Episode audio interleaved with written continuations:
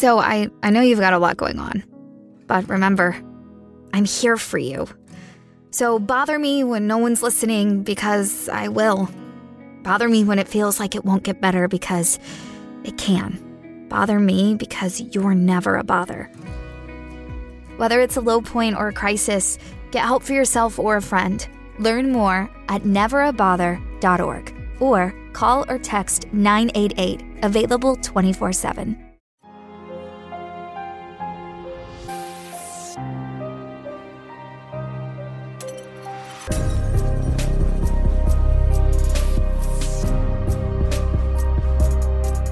Hello, you guys. What is up? Welcome back to another episode of Killer Instinct. Happy Wednesday. I hope you all are having a great week so far. If you are new here, hi, my name is Savannah and I am your host of Killer Instinct. Before we get started, make sure you go ahead and hit that subscribe button. That way you never miss an episode. We post weekly here every single Wednesday, and you are not going to want to miss it. As you guys can tell by the title of today's episode, today we are discussing the case of eight year old Maddie Clifton. This is a solved case, and it is a whirlwind of a case that I know you guys will have lots of opinions on by the end of it, and I cannot wait to hear them. You guys can send in your comments, questions, theories, or case suggestions to the Killer Instinct Instagram, which is just at Killer Instinct Podcast, or you can do so by going to killerinstinctpodcast at gmail.com and writing in an email to us there at the podcast email. So, like I said, today we are talking about the solved case of eight year old Maddie Clifton.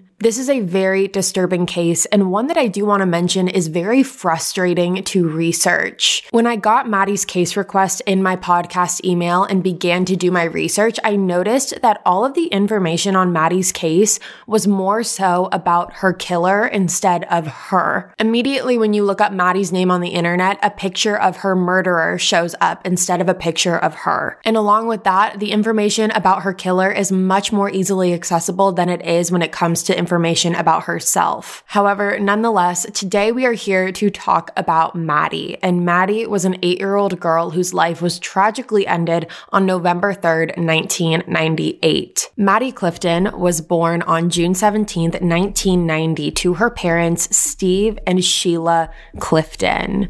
Growing up, Maddie lived with her parents and older sister Jessie in Jacksonville, Florida, more specifically in a neighborhood called Lakewood. Now, again, there isn't that much information about Maddie's personality or who she was before this happened to her, which you guys know is something I always like to dive into. I always like to look at who this person was before this tragic thing happened to them because I just think it's super important to look at who they were before this because this does not define who they are as a person. However, because there is none of that out there online, we are going to jump straight to November 3rd, 1998. Now, on this afternoon, Maddie had actually gone outside to play in her neighborhood. This was something that she did quite often, and her mother told her to be home in time for dinner and before it got too dark outside. Again, this was something that Maddie did quite often, so her parents weren't too worried when she walked out of the door on November 3rd. However, by the time 5 o'clock p.m. rolled around and Maddie still hadn't come home that night, that is when her parents started to get really worried and they actually wasted no time in calling 911 to file a missing persons report for Maddie. By the following day, on November 4th, there were so many volunteers who came together from the community to try and find Maddie. I'm talking over a thousand people came together passing out flyers trying to find Maddie. They had printed missing persons flyers for Maddie and handed them out to people driving along the street. They pinned them up everywhere they could in the town, and it's actually pretty incredible that in the time span of 24 hours, they were able to get that many volunteers in the community to come together to search for Maddie. The last time anyone had claimed to see Maddie was about 5 o'clock p.m. on November 3rd, and Maddie was not with anyone else. She was playing outside by herself. So there wasn't necessarily anyone that the authorities could talk to who they knew was with her that night. There wasn't anyone who could give any more details about what happened right before she disappeared. And because of this, it definitely led to the imagination being able to create so many different leads being able to create so many different potential leads. No one knew what happened to Maddie. They didn't know if she got picked up by a stranger and taken away. They didn't know if it was someone that she knew who ended up luring her out of the neighborhood and ended up kidnapping her. In the beginning of this investigation, the possibilities really were endless as to what could have happened to her that night. Now, when it came to potential leads, the first man that authorities ended up looking into was a man who lived in the same neighborhood as the Cliftons. And about 15 to 20 years prior to Maddie's disappearance, this man had actually been arrested on two separate occasions for sexual assault. However, both of those times that he was arrested, the charges were actually dropped. The authorities did end up giving this man a lie detector test regarding Maddie's disappearance, which he actually ended up failing. He completely failed this lie detector test. However, he did have an alibi that ended up checking out. And this is actually one of the examples of lie detector tests doing more harm than good and not providing the most accurate results. This is exactly why lie detector tests are not viable in a court of law. So once the neighbors were able to check out this neighbor's alibi, he was cleared from having any possible involvement in Maddie's case, regardless of the lie detector test results. Now, when the search for Maddie initially started, there was a $50,000 reward put out for anyone who could provide any information that would lead to Maddie's safe return. And several days after this reward was put out, the reward was actually doubled to $100,000 for anyone who could provide information about Maddie. Along Along with that, the FBI actually got involved in this case as well. They joined the investigation after a couple days, and Maddie's case was also broadcasted on America's Most Wanted, the TV show. They did an episode to broadcast Maddie's case. So Maddie's case was getting a lot of attention in the media. A lot of people knew about it, not only in Jacksonville, but all throughout the country. However, regardless of the amount of people that were hearing about Maddie's case, no one was coming forward with any information that could help lead to her safe return or could give authorities any information as to who she possibly could have gone off with that day. Now, regardless of how much media attention Maddie's case was getting, it still wasn't leading authorities anywhere closer to figuring out where she was or who she could have gone off with that day. You would think if the case was being broadcasted in so many different, you would think with Maddie's case being broadcasted on so many different platforms, her parents were doing press conferences, the America's Most Wanted TV show covered her case, the FBI was involved, so many different sources were involved in helping trying to find Maddie Maddie. However, there was not a single person who came forward to give any information. However, we have seen that in the past. There's a million different outlets that get used in order to help find someone, find a missing person, and no one seems to come forward, which is why a lot of these cases still remained unsolved to this day. Now, the search for Maddie went on for about a week. She disappeared on November 3rd, and the investigation carried on for about a week. And then on November 10th, 1998, everything changed. So there was another family that lived in the same neighborhood as the Cliftons, and this family was the Phillips family. This family consisted of the parents, Melissa and Steve Phillips, as well as their son, 14 year old Josh Phillips. Now, I was unable to figure out if they had any other children besides Josh. However, from what I was able to find, it just seemed like Josh was their only child. Now, let's talk about Josh Phillips for a second. Like I said, Josh at this time in 1998 was 14 years old at the time, and he was born on March 17th, 1984, in Allentown, Pennsylvania. Now, growing up, Josh has said that his relationship with his father has been very estranged. Now, growing up, Josh said that his father was an extremely abusive man to be around. Josh claimed that his father, Steve, had an extremely violent and angry temper. He would snap within just a second and lash out on his mother as well as Josh himself. Josh said that he witnessed his dad punch holes into the walls of their home, and he said that it really made him afraid of his dad. It made him scared of what he could possibly do. Seeing how violent he was made him really really afraid of his dad overall. Josh also claimed that his dad, Steve, was an alcoholic as well as a drug addict. Basically, Josh just described his father as the worst kind of person you could ever imagine. Now, I also feel like it's important to note that these claims are coming from Josh, and never have I ever seen one person confirm these claims. Josh's mother has never confirmed these claims. No one has come forward and said, yes, this is correct. He does have a violent temper. He is very abusive. Steve and Melissa still stayed together. So I just want to play devil's advocate here for a second and say that this is just coming from Josh and no one else has confirmed this statement. And I wanted to mention that because it does come into play in a minute, which is why it is important to note now Steve's behavior. So on November 10th, 1998, Josh was at school this day, and Melissa, Josh's mother, was going throughout the house and cleaning the house. And she walked into Josh's room to begin cleaning it. And when she walked into Josh's room, she said that she started to smell a really strange odor. It smelled absolutely terrible in his room.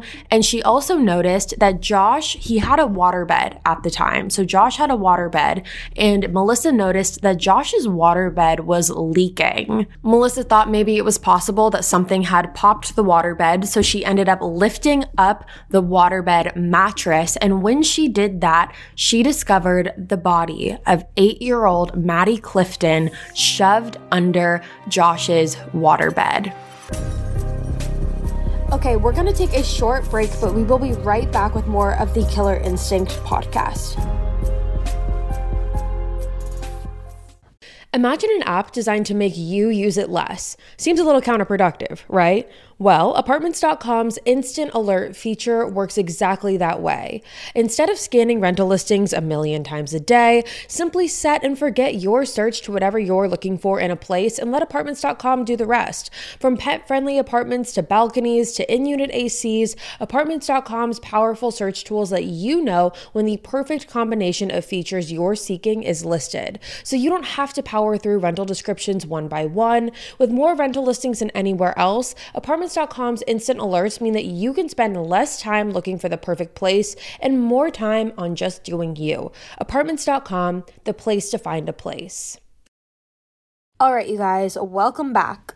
Now, when Melissa made this discovery, she was obviously horrified. And the authorities were actually at Maddie's home. It was right across the street from where the Phillips lived. The Cliftons and the Phillips lived right across the street from each other. And so Melissa actually ended up running across the street, grabbing the authorities and leading them to Maddie's body. Now, after the authorities had made the discovery of Maddie's body, they knew that they needed to arrest Josh. So they ended up waiting until he had finished school that day and met him at his school and arrested him right then and there on November 10th. Now, once he was arrested, police were able to now question him. And this is when Josh started to open up about what really happened that night on November 3rd.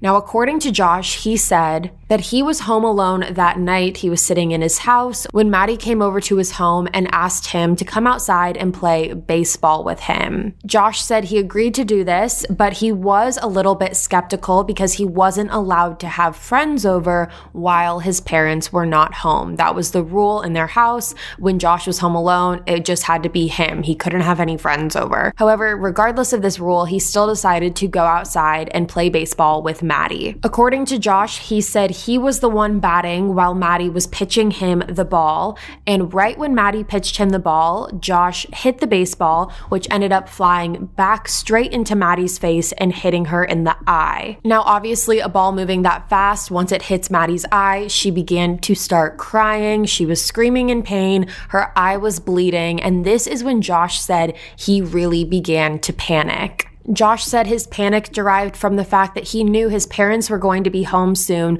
more specifically, his father, and he was terrified of what his father was going to think or say or do to him. In order to stop Maddie from crying, Josh then decided to drag Maddie into his home and into his room. And this is where he began to then strangle her with a phone cord for approximately 15 minutes. After strangling her with the phone cord, Josh then took a baseball bat, the same one that they were playing outside with, and started hitting Maddie over the head with the baseball bat. After hitting Maddie with the baseball bat, he then took Maddie's body and hid it underneath his waterbed.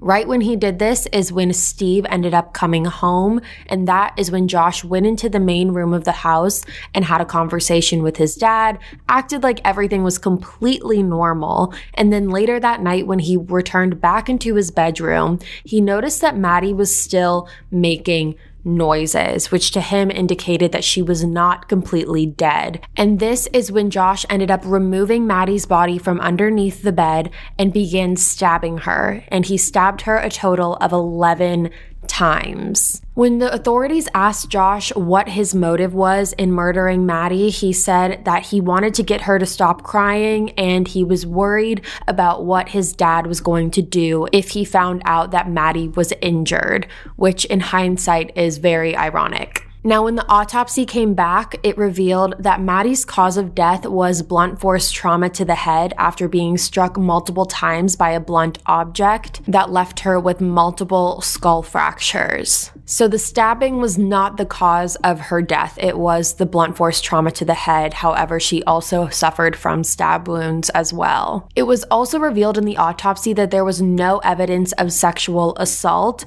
However, Maddie's body was discovered without clothes from the waist down, which Josh said was a result of him dragging Maddie's body into his bedroom. And he said when he did that, that is when her clothes ended up coming off below her waist but there was no evidence of sexual assault. Now, about almost a week after Josh's arrest, on November 16th, the prosecution announced that they were actually going to try Josh as an adult and were pursuing a first degree murder indictment. However, because he was under the age of 16, Josh was not eligible for the death penalty, which the prosecution said they would have gone for if he was of age. On November 19th, 1998, Josh was relocated from a juvenile Detention Center to the Duval County Jail, where he was held without bail while awaiting his trial. Now, this case, like I said, was huge in the media. And because of that, the judge in this case actually decided to relocate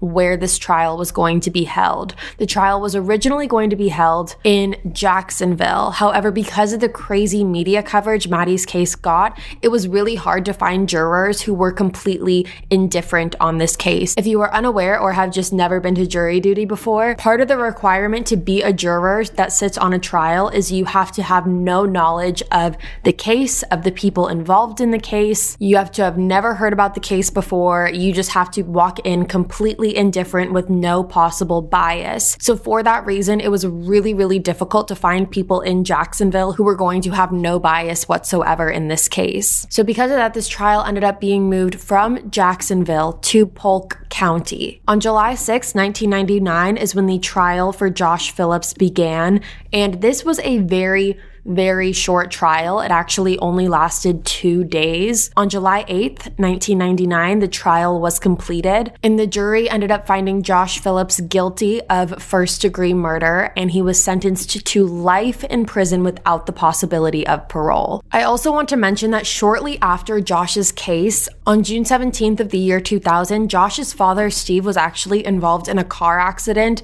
that ended up ending his life. He died in this car accident, and the car accident actually didn't happen far from where Josh was staying in prison. And after Steve's passing, Maddie's mother actually reached out to Melissa, Josh's mother, and it was the first time the two of them had spoke at all since Maddie's body was discovered. Now in December 2004, Melissa actually tried to seek a new trial for Josh. She stated that the reason that she did this was because Josh was only 14 years old. He was still a young, young child when the murder happened, and she believed that he should not be kept in prison for the rest of his life before it barely even started. So, after she made this attempt, this is when new hearing dates were set for Josh in 2005, and then in 2008, the sheriff who arrested Josh, as well as the state attorney, admitted that they were uncertain whether or not the no parole sentencing for a 14 year old was too harsh. So, basically, they were now trying to decide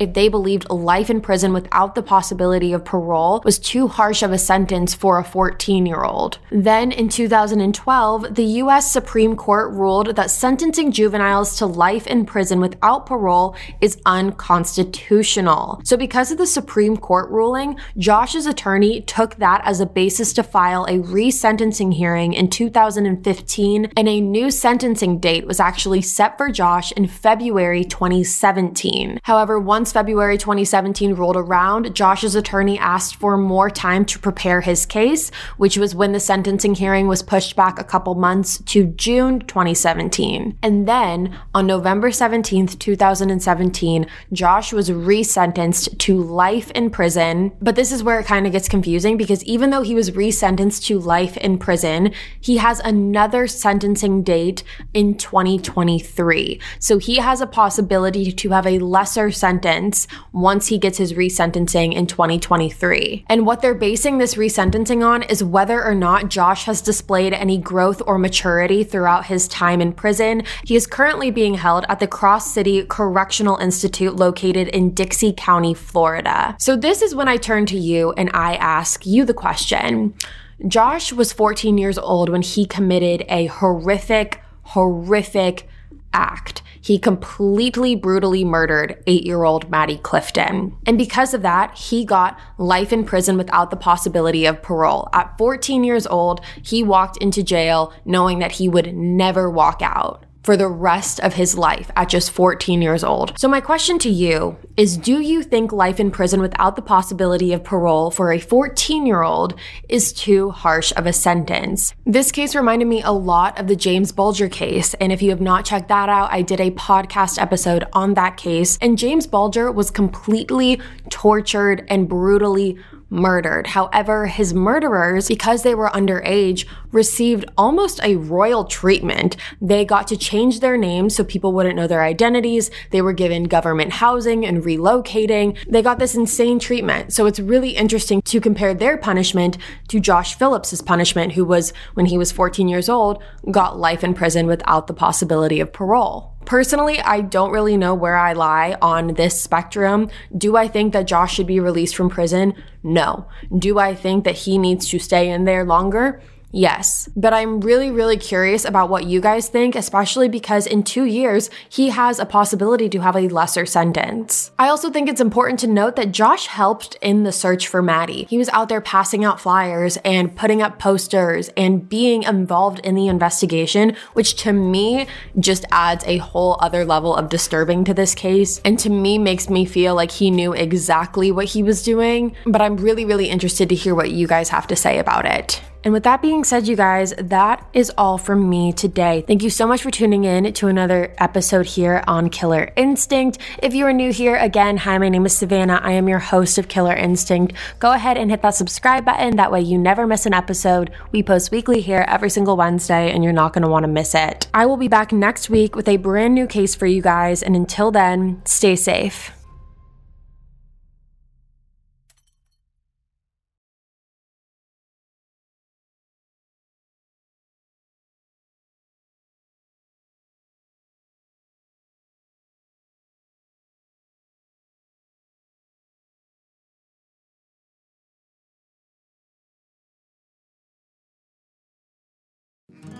So I, I know you've got a lot going on. But remember, I'm here for you. So bother me when no one's listening because I will. Bother me when it feels like it won't get better because it can. Bother me because you're never a bother. Whether it's a low point or a crisis, get help for yourself or a friend. Learn more at neverabother.org or call or text 988, available 24 7. So I, I know you've got a lot going on. But remember, I'm here for you. So bother me when no one's listening because I will. Bother me when it feels like it won't get better because it can. Bother me because you're never a bother. Whether it's a low point or a crisis, get help for yourself or a friend. Learn more at neverabother.org or call or text 988, available 24 7.